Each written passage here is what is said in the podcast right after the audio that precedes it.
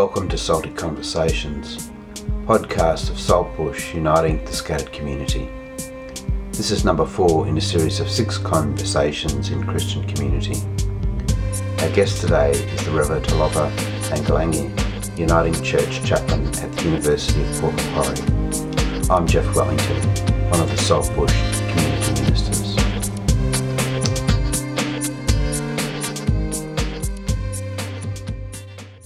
So, welcome everybody to uh, Conversations in Christian Community. This is uh, number four of six conversations, and it's uh, a great pleasure to have uh, Reverend Lofa along with us today. Lofa is the university chaplain at um, Port Macquarie University and is doing some work at, in the congregation as well. She can tell us perhaps a little bit about that as we go along as well. It's uh, been really good to um, have you with the other conversations. And um, last week, of course, we had the moderator, Reverend Simon Hansford, along with us. And Simon reminded us um, in our quest to think about Christian community and how we encourage that was to think about relationship, trust, and movement as a way of uh, progressing along as we journey and try to discover what Christian community might look like and how we might encourage and support that um, in our own context and across across the life of the church. Welcome to some new faces today and uh, lots of old faces as well. So it's good to good to have you here with us. Lofa, uh, it's really good to have you with us today, and um, been looking forward to this chat. Um, we've bumped into each other from time to time and, over the last uh, few years, and um, I thought as we um, started to think about conversations in Christian community that a voice uh, from the Pacific would be a really great addition to thinking about where we might come from to this conversation about Christian community. Because there's no doubt that uh, whilst the Uniting Church um, has declared itself as a multicultural church, it still struggles with uh, what that actually means for us. And to shrug off perhaps its uh, sense of being a colonizing church. And um, I, I really believe that the Pacific has a lot to teach us in that sense about what it means to be in Christian community the events of um, the last week or 10 days um, uh, make this conversation rather poignant. Um, it certainly highlights for us um, the, the structural problems and issues that we face as, as a society, both here in Australia and across the world. Um, how we understand our relationship together, how we listen to each other and learn from each other, uh, different cultural perspectives and and how that comes together. So we're really interested to hear about um, decolonisation and Oceanian theology, and what um, what uh, that might teach us about Christian community in our time and in our space. However, we really um, enjoy hearing a little bit about people as they come along, and um, so invite you to tell us a little bit about yourself and uh, your ministry context now. Thanks, Jeff. um, yeah, so um, I I was born and raised in Tonga, so I'm a first generation Tongan Australian. Uh, my family and I migrated to Australia in early uh, 92. Uh, so I was nine years old at the time. Um, so I was raised up in um, the Methodist tradition. Um, and so when we came to Australia, um, I think the first few years we, our idea of um, Australia and other parts of the world, we was what we came out of the movies. Um, but when, we got to Australia, it was a total different experience. Um, and part of that was going to primary school and only knowing um, a few lines of English. Yes, no, I'm good, thank you. Um, and so my my siblings and I are I think we realized that in our first um, few months here in Australia. And I grew up in a, a, suburb called uh, Granville, which is in the inner western suburbs of Sydney. Um, at, at, the primary school, there was only um, three of us who were from the Pacific, and two other um, First People, uh, Indigenous um, students in that school, and the rest were all um, from Anglo backgrounds. Um, so that was confronting um, as well as um, uh, the first few years of um, experiencing um, that other people see your skin color as not so great. Um, being called chocolate milkshake was all new to me, and I didn't know what that meant um, by the other kids. So, a lot of bullying and racism from that early age and time. um, so, um, I mean, later on, uh, uh, I think being part of the church really helped me to get through some of that um, racism. But at the same time, I was still asking myself, what is it that's wrong with being a person of color, being dark skinned, especially when it's some of your own community um, we're all obsessed about having light skin. Um, and I was raised in a home where I was never told there was something and anything wrong with my um, color of skin as well. Um, so that's part of my upbringing. Um, but how did I become uh, interested in this post-colonial uh, decolonizing stuff? I think I'm still not an expert in the area but the reason why I'm interested in it is um, Tonga. Tonga is the only country, um, the the only surviving monarchy in the Pacific. Secondly, it was the only it's the only country that was never formally colonized. Although we have a friendship agreement with the Brit, um, with um, with the Great Britain. Um, however, there is this um, there is this confusion that that means we were never colonized, so we are free of being these colonized people. Um, but then there's the other argument of post of colonization is that colonization doesn't is not about physical being physically occupied by another foreign power because there are different um, lenses of post-colonial and um, because we're a monarchy um, and the missionary missionaries had come in, um, the way that the missionaries worked with the king and the nobles who are at the top of so our country um, we operate uh, as a kind of like the hierarchy. And so you've got the king and the nobles and the commoners the common people where i belong. Um, so when the missionaries came to look for ways for the gospel to be um, more acceptable, their way of getting that through was um, to create relationships with the king and those at the top. And for that to work was for them to, in some ways, to say, um, you can still maintain your power. Um, and so to read, uh, we have this we have this foreign book, the scripture, and um, we can read that in a way that still allows you to maintain your power. So it's not a threat. And so once that happened, um, although Christianity has made positive um, impacts to us, changes and all of that, um, it still allowed those at the top to hold power and then moves the common people um, to to um, more to the peripheries, um, and and so um, it's really interesting. In Tonga, we don't have this clear thing about colonization. Uh, whereas other parts of the Pacific, you can say, well, the, the Germans took over Samoa or the Chinese took over Samoa for uh, uh, a time. But yeah, so it's a really it's interesting but difficult and challenging um, to see the Bible as being part of that colonial um, power when it came to Tonga.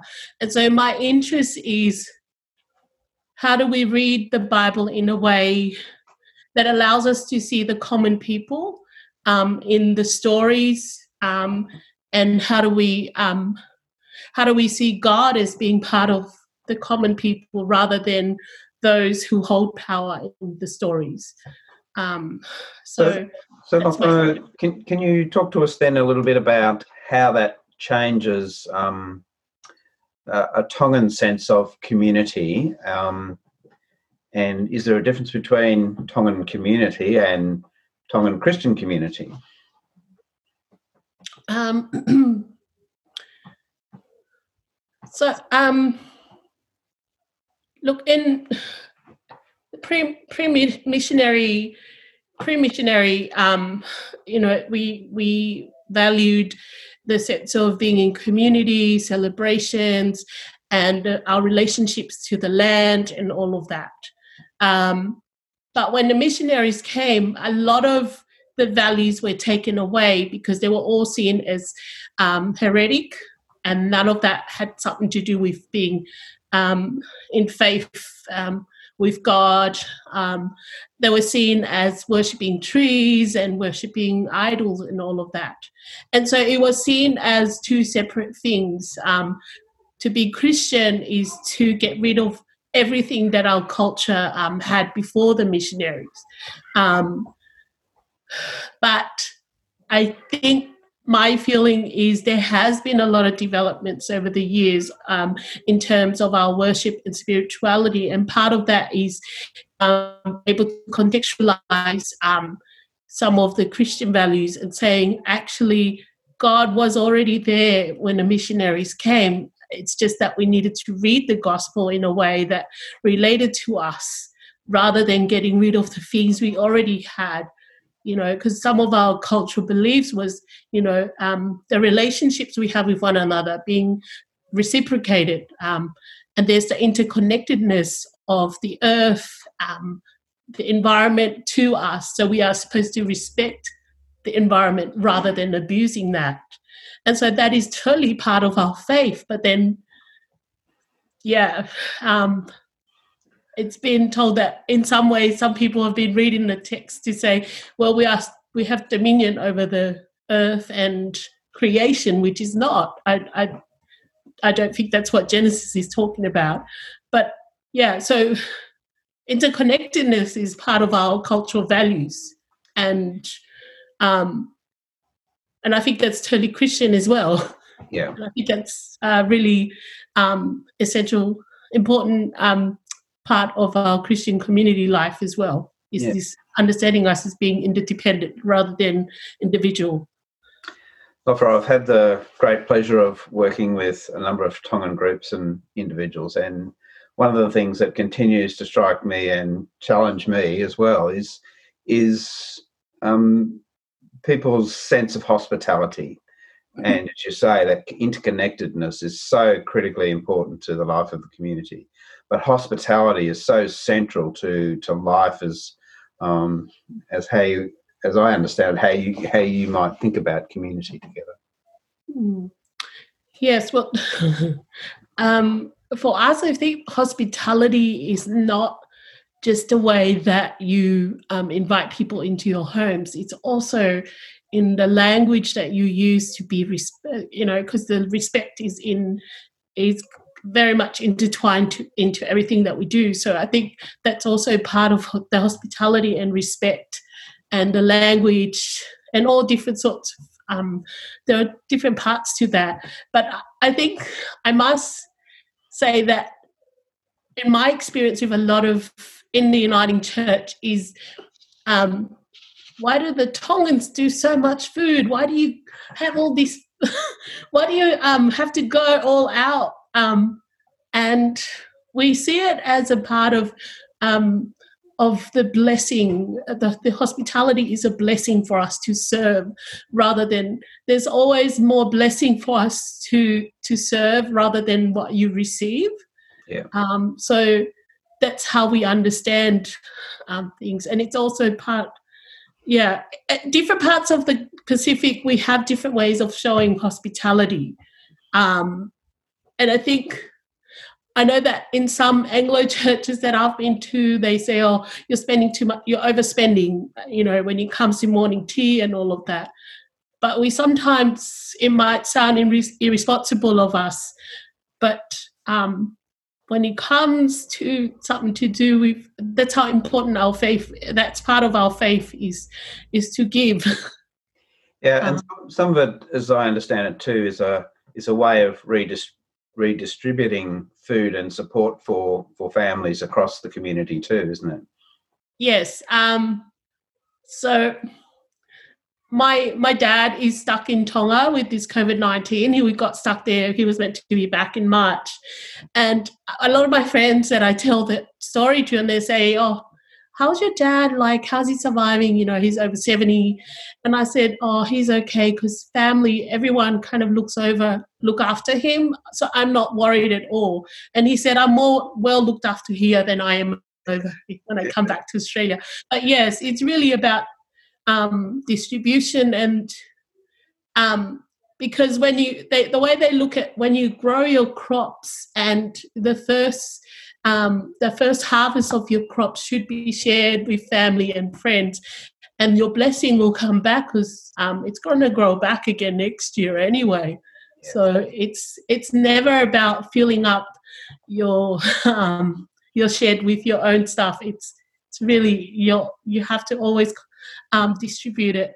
Otherwise um, it's really bad when people discover that you don't like to distribute and share with one another yeah, that's that's not good at all.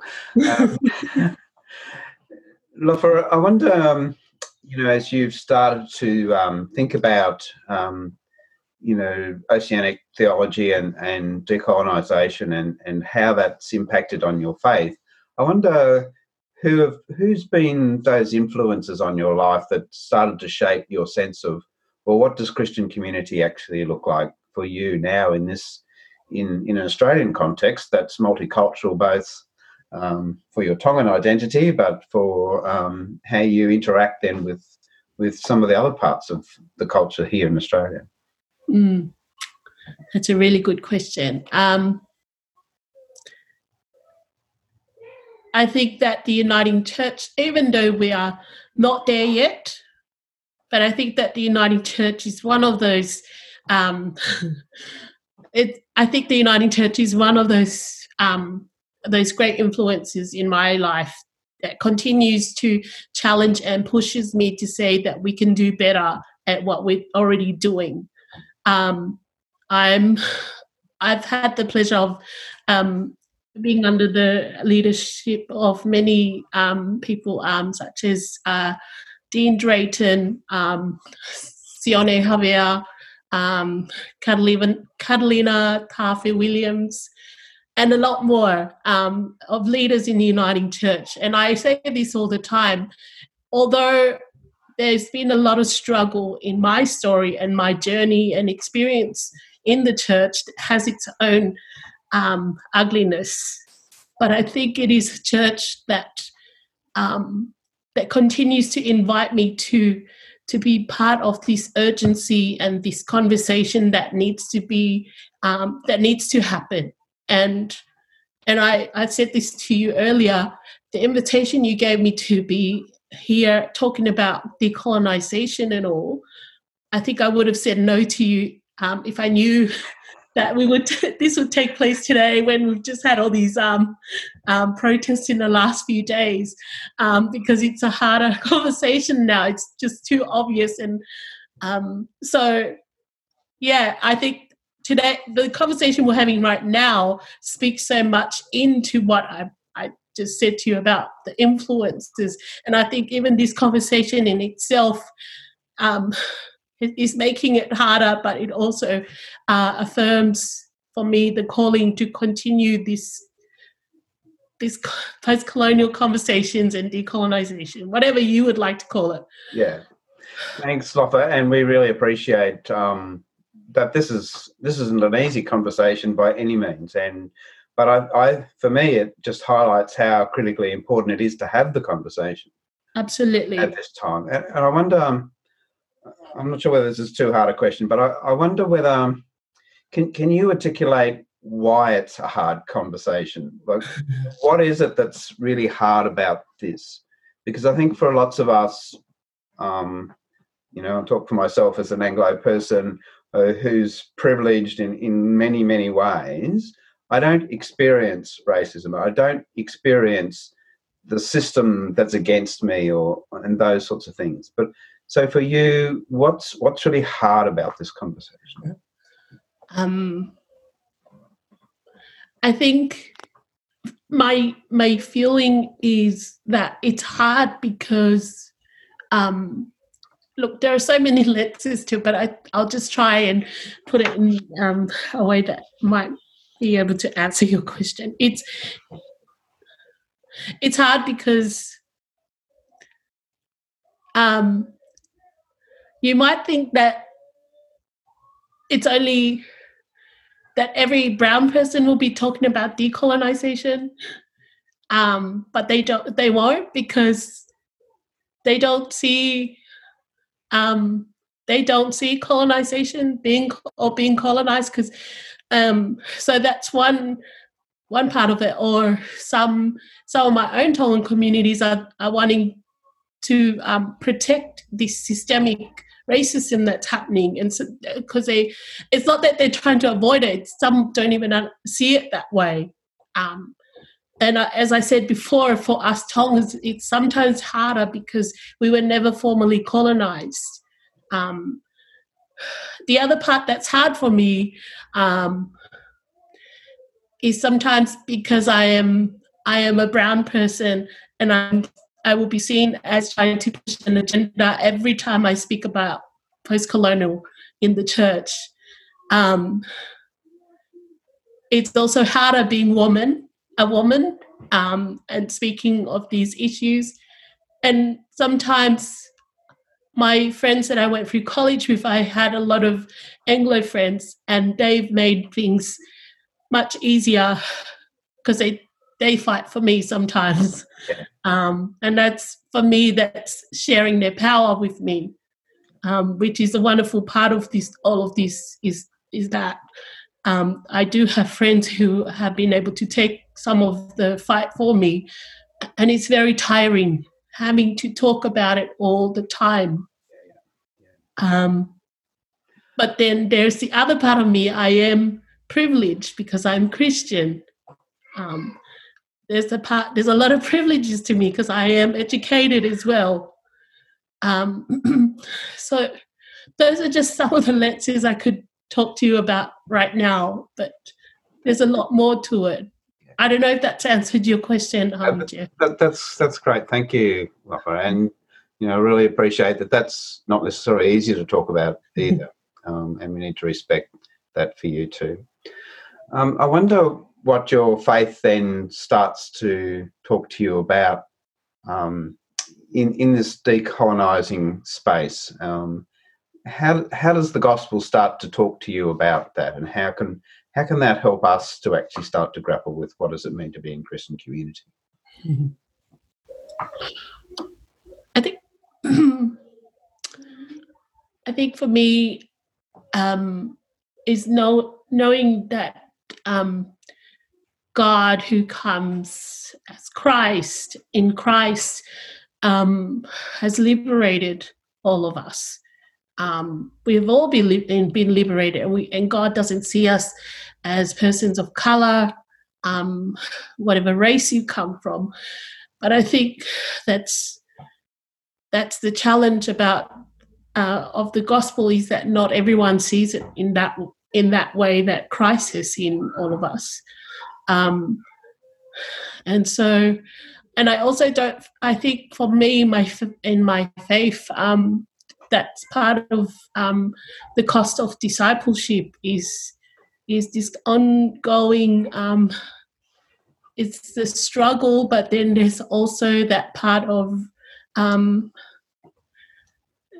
being able to um, come into partnership with others and to stand in solidarity because they do hear they hear like and see what your struggles are and i think for me that's part of being in community as well is um, hearing and sharing each other's stories. Um, and that is and we, we are able to stand in solidarity and also are able to protest against some of the ugliness of those um, of those things that continues to impact us and stops us from seeing and hearing the good news of Christ. Lofa, we spoke um, uh, before um, when we arranged this about seasonal workers too, and uh, um, can, have you had much experience about what's happening for seasonal workers? Um, because we we have a, a, huge history in Australia actually, and some of it's um, not very nice or um, you know it, it's really a, a, story of slavery in some cases, um, and yet Australia's gone back to a seasonal worker type arrangement, and some of those sorts of situations are not are not great either. Um, but can you talk to us a little bit about that situation? Um, every, I will say that every Tongan community will have um, has a relationship to someone that is a seasonal worker.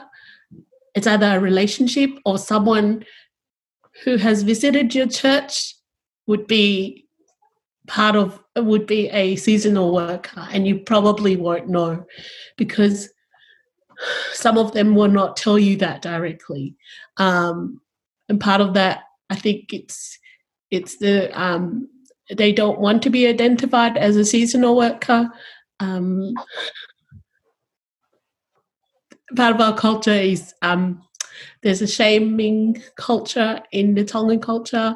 Um, what I've in some of my conversations with certain um, people who have come here on seasonal uh, workers um, visas, um, some of the things that they've said it's it's got to do with the, the contractors um, who the government gives these contracts to, and and then some of the rights they're not sure what their rights are, as well as um, um, not having proper policies for what they could do and how how much their pay is. Some of them feel that they have been underpaid.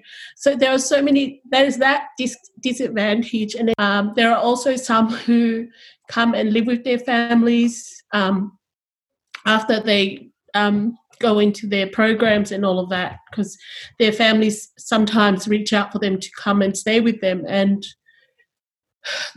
some have had to pay their families to um, to stay with them, and sometimes their families take advantage of them as well. Um, so it's not they don't always have um, a good experience when they come over. Um, so that's as much as I know um, of those. Yeah. Uh, yeah, about the seasonal workers.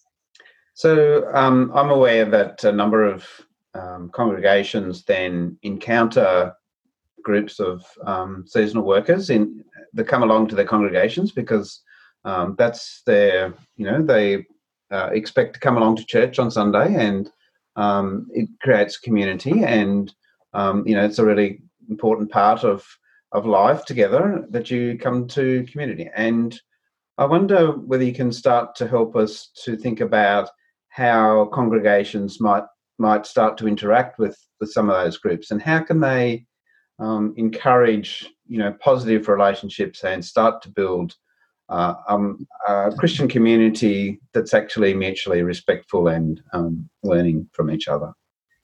Okay.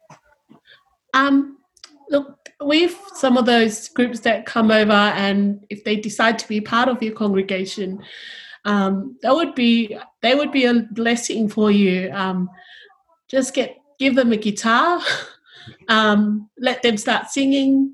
Some of them you will find that they will have testimonies to share with the church.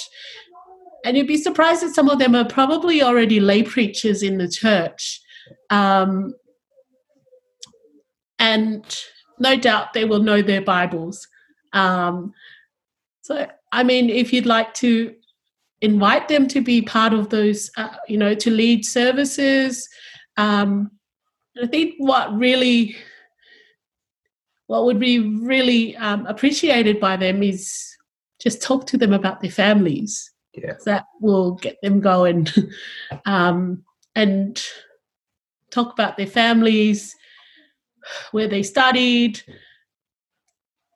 They're just looking for authentic um, relationships. Yeah. Um, that's what they would value. Just just being a friend, isn't it? Really. Yeah. It's yeah, getting to know people. it's really critical. Um, uh, just like all of us, we're all looking for for people to connect with, and when we're away from home, um, then finding somewhere to belong and um, feel appreciated and welcome. That's that's always a really positive thing to do. And if you have any cooking, get them to cook with you. Yeah, and They would love that. eating together is yeah. really, really important, isn't it? Yeah. I wonder if people um, have some questions um, for Lofa about um, Oh, how um, how the cultural experience that Lofa's been talking to us about. Um, what questions might rise for you, and um, what would you like to hear about? I'll just I'll respond to Pamela Kil- Kilduff. Um, is it also harder being a female, even in Tongan society? Definitely. Um, being an ordained female single um, is hard in the Tongan community. Uh, sometimes I'm treated like a kid um, because I'm still young. Um, uh, I went through college with two other um, Tongan boys um, in doing our formation studies, and it going through um, formation. There was always more invitations for the boys to go out and preach in the Tongan community than me. Um, and when I used to say, oh, "Okay, um, so what is it? Is it because they're boys?" and then, and they're like, "No, because I think you're more suitable for the Anglo background." Don't know what that means, but yeah. Um, so there was always excuses, but I always know if, if they're more, I don't know, more open to the boys. Um, the Methodist Church in Tonga um, ordained women, but a lot of us, a lot of them are given admission dra- administration roles, teaching roles, not so much congregation. Um, yeah, placements. And and you've actually been ordained as a deacon, um, as I understand. Um, That's yes, that's also an odd place. yes. Uh, I think it's just a lack of understanding about what a deacon does. But some of um, the words then be, that's been echoed is, oh yeah, I think deacons are not as important as the mister of the word. Sorry, Jeff, we're just not that important. No, that's right. Yes. So yeah, there's a lot of misunderstanding about the role of a deacon, and being the first Tongan deacon is not. Um, yeah, there's a lot of work to be done um, for people to understand my role. So It's hard. It's hard to be the first one to do things sometimes, isn't it? okay, friends. Um, Phil's got his hand up. Uh, can I just ask, do you do you think that unintentionally, our good like trying to be nice to people, we actually feed some of these problems, and instead of grow community, we we kind of stifle the Tongan community and the other island communities. I think there's totally a distinction in people being genuinely nice and just trying to be nice because of the guilt. There's a guilt behind that. Mm. Um, so, look, yeah, it's it's it's it's. I for me, I can sense when people are genuinely nice to me. I would always, I would like it if people ask me the hard questions. Um, an example for me is, I one of my friends, um, he's you know he has he, he's Anglo Australian, and he has a really good way of um, asking me again. Look, if I write something to him, he'll come back and say, "I I didn't understand what you wrote in the email. Could you can can you just um, ask me that again? For me, that there's a genuineness in that rather than ignoring my email and just oh, I don't want to hurt her feelings, or I don't want to look racist to say, oh, I don't understand what you've written, or your grammatical errors um, are giving me a headache. Um, so for me, um, I think people we would really appreciate it if people are a bit more genuine. Yeah. If you don't understand us, we would rather hear you um, ask us to talk about it rather than ignoring Yeah. that. I don't know if that's answered your question, Phil. Yeah, it's, it's just going back to my older, younger days back in Campbelltown. I, Last week. yeah, um, I I learned lots from the Tongan church that I was involved in, and I learned heaps when we went out to the nightclubs, um, because the fathers, the way that you know their fathers and their uncles would come and talk, you you just learn so much more about the customs and things like that. Mm. And sometimes I don't think we do that enough with any other culture. You know what I mean? It's um, we we just think everybody understands everything the way we do. Yeah. Yeah, and I just think we need to, to put that out there that we have to ask those questions. Mm. You know, uh, not assume that we know what they need, but ask those questions. Absolutely. Yeah. Thanks, Phil. On you, mate. You've been brave. Thank you very much. Okay. Who else would like to ask a question? Make a comment. Yeah, if I could just make make a comment that sort of leads into a um, a question, I was, I think this medium is brilliant to get a chance to hear things. The thing that you've said this afternoon that surprised me the most was that seasonal working is seen as a bit down market. Um, I grew up where my father was a rural seasonal worker from the rice harvest to the wheat harvest to shearing and the irregularity of income and, and the absence from home was just part of life. Mm. Um, so that's a bit of a surprise to me. And I think that highlights why trying to find that common ground uh, and what you're sharing today opens up our thinking to a different perspective to what our norm is. Uh, It's a bit like Phil was saying, but at the same time, it's amazing when that reach out happens how powerful it can be. During the bushfires, um, Vanuatu and uh, seasonal workers that were over here up at Batlow were uh, evacuated along with everybody else, um, but no financial support. Uh, the picking couldn't be done because there was no electricity. We had one of the councillors close his motel, fill it up with Vanuatuans, two to a room, and they sang at the prayer service we had in the park. They went down the street and sang. And the witness that came from that was just so powerful. These men of great faith, and they were big men, even though they were wrapped up in the middle of summer because it was cold. Um, they really w- were powerful. It was great the way the community opened up to try and support them at that tough time, but we got paid in spades by what they did. And that in itself opened up a bit of understanding in the people they engaged with. And it's finding the medium to have that conversation uh, so that we learn what the, in this case, Tongan perspective is, um, or a, a, First Australian perspective is, and hopefully they try and understand where we're coming from, and we can sort of adjust both of our wrong perceptions and work from there.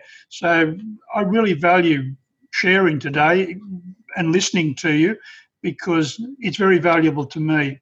Um, so, any thoughts you've got on how we can build up forums like this to have others express their views with a degree of safety, I'd love to hear them. Thank you. Thank you, George. Um, I just want to respond to one part of um, to a little bit what you just said about um, just to uh, make clarity to what I've said about um, uh, seasonal workers. Um, the reason there is there are many layers to when I think there's a difference in those who are seasonal workers from Tonga than those that are already living here in Australia. So those in most of the t- there's a there's a there's a part of the Tongan those of us um, some of us from the South Pacific our, we define people by what visa they hold. Okay, so seasonal workers, the way we see them, they're defined by their visas. And so that's why I think in some ways it's quite secretive for them to for them to keep that that part of their who they are. I mean, that's part for them. It's part of their identity that they are temporary um, on temporary visas. So we kind of have to not tell everyone about that.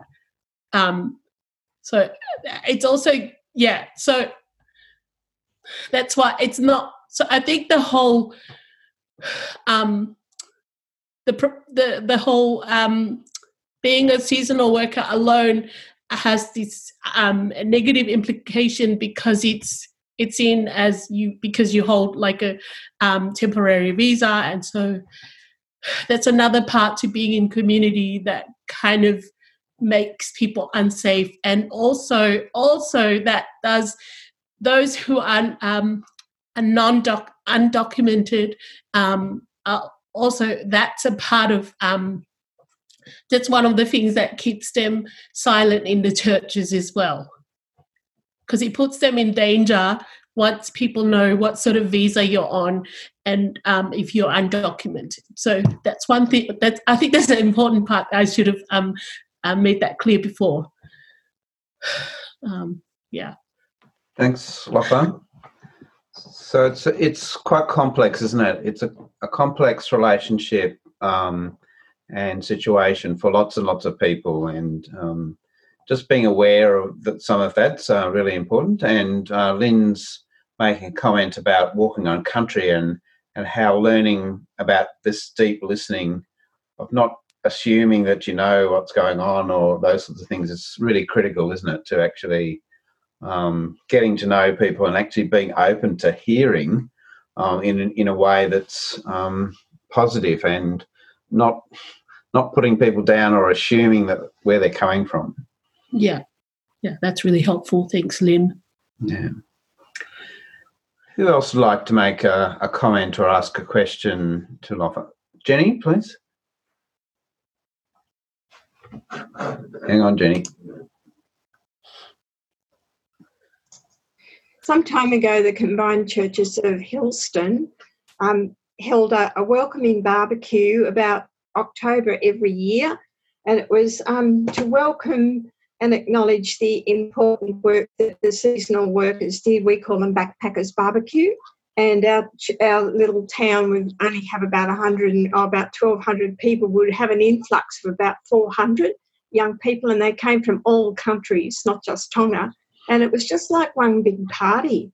Mm. And, and they just really, they were really quite thrilled that, to think that somebody could do that because they were sort of saying, oh, people in the supermarket say, "Oh, here come the backpackers," sort of thing. But no, we we um, we did that. We did that for some years, and um, yeah, it was. Um, we really enjoyed doing it. So, Jenny, can you can you tell us a little bit about um, how that changed some, perhaps the perception in the town about the backpackers and how that created some community in in Hillston? Well, I think it did because um, people would become a little, not the whole town, but a lot of people would become involved and they would supply salads to go with it. And you'd hear the backpackers say, Oh, I've lived on, on noodles for so long and there's actually meat. and uh, we made sure it wasn't just sausages, there was steakettes and all sorts of things for them. Oh. Yeah, and uh, we we really enjoyed doing that, and also it, we became aware of um, some of the dodgy contractors who were not doing the right thing. So one of the members of our congregation sort of took that um, into hand and also ran um, English as a second language um, classes for people who wanted to improve their English. But then um, the backpacker contract thing became too hard for us, so we passed it on to a guy from Victoria in the Uniting Church. I think his name was Martin Cernak, and uh, and he was really good even the um, the hostel manager of the Hillston backpackers used him. You know, these problems that they had were, were, too big for us to deal with, so it was good to sort of pass them on. But um, anyone that came into our church was um, offered hospitality and pastoral care as best that we were able to give it. Oh, that's great. So, have others had experience of um, seasonal workers and um, interactions in their in their congregations, and and what how have you responded in your in your places?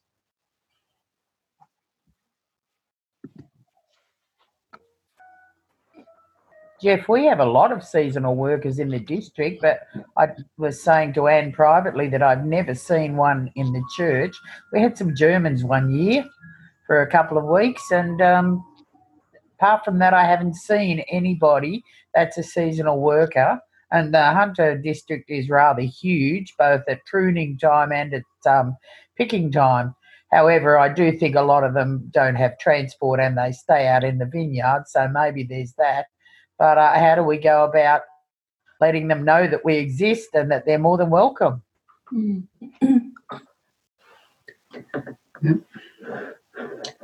So, who else would like to make a comment or ask a question?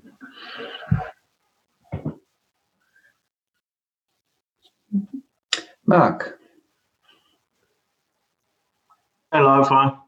Hi, Mark. Um, I, I, you know, over the over the years that I've been um, speaking in churches and encouraging people through preaching in, in, in Christian communities, I've always tried to understand more and more what's happening in, in the Gospels in particular and the relationship with Jesus, uh, with individuals and other groups of people, and um, and and how often they are uh, people, and I hardly understand it to be to be completely honest, but often they're people who are from different places, different backgrounds, different faiths, different traditions, you know, different genders.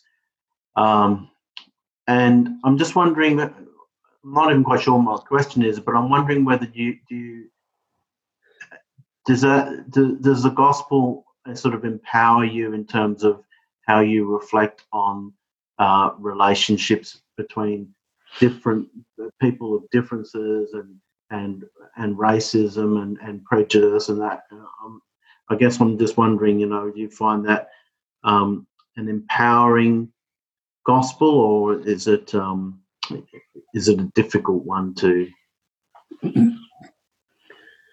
Um,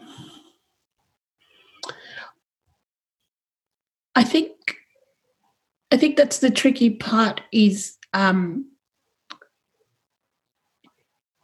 I think the tricky part for me is growing up in a church where, in the Methodist tradition, where, um, well, I don't think it's the Methodist tradition. I think it's the way that um, the church I grew up in, the way that they they preached the gospel. Um, it was always quite literary, and and then the way to read for me now, part of being of decolonizing that is not being in favor of main characters that sometimes when we read literally we favor those in power rather than the other way around so i'm my honors dissertation is just a little bit about my honors dissertation i'm currently reading the book of esther and when I started that book, I was reading in favor of Esther. Um, and I've just changed that um, this year because I realized that Esther is in a place of power. And yes, you all probably disagree with me, um, but Esther is in a place of power. So is Mordecai, so is the king, and so is Haman. Um, and so they all play with this, there's this dynamic of power that they're all playing. Um, and at the end of the book of Esther, there's this whole destruction of the people. And those are the people of the land. And also, although at the beginning I thought, well, that's just the Persian Empire. But actually, sure, it's the Persian Empire, but the Persian Empire, the one in power is actually the king, and then you got the commoners, and they're the ones taking the fall for all these dynamic powers, uh, these dynamical powers playing at the top. So that's where my reading has taken me, and I think that's reading against the tradition that I come from because everyone's read through Esther, who plays a role in destroy, destroying destroying the people of the land um, who are the commoners. So that's that is part of my reading, and so so for me, I think that's that's part of. I feel I feel confident to say I think that's where Jesus would be reading is those people who gets destroyed at the end, um, those of the the commoners, not those who have the dominant voices and those who hold power to say yes, let's kill all these people. Um, so that's just one way of me seeing that the Bible is still very much relevant if we just need to re re- revisit and rethink about the way that we see power play, the power play in some of the stories. So, thank you. Hmm. I can share my dissertation with you when it's finished. Probably next year it'll be finished, but yeah. Thanks, Lofa. So, anybody, here's your uh, chance to uh, have a have a chat and um, ask a question. Um, well, how do you react to Jalofa's reading of Esther um, as Jesus um, being with common people? I, I think Jesus is always with the common person. It's just that sometimes we don't see that the leaders think they're not common people anymore because they're leaders. Mm. And and I think your your opening statement about you know being a being a, a woman of color from Tonga and um, coming to this country, you know, it, it puts you at a disadvantage and, and it's seen differently. And um, yeah, and anybody who's different is is is different. I mean, when I came out as a pommy, um, you know, everybody picked on me all the time, and this is in '68. Mm.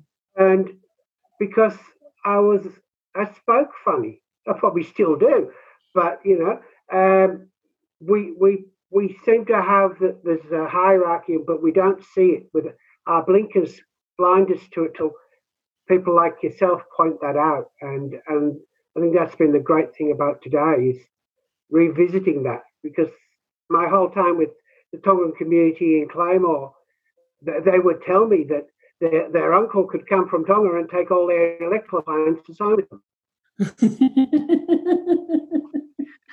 so my big plan is one day to go to Tonga and find their uncle and bring them all back because I'm a minister, so I'm higher up now, so I can get them back. Good on you, Phil. Thanks, Phil. And so Lynn's um, encouraging uh, Lofa in her uh, interpretations. Uh, thanks, thanks, Lynn. Um, we constantly need to listen to what God is saying in our times. Yes, I think that's really true. Lynn. So you're running out of opportunities here, but um, if you uh, have a comment, you better get in quick. Uh, anybody wanting to ask a question? So thank you so much, Lofa, for today. Um, you've uh, challenged us in many ways to think about uh, Christian community and what um, a decolonised space might look like uh, for us here today.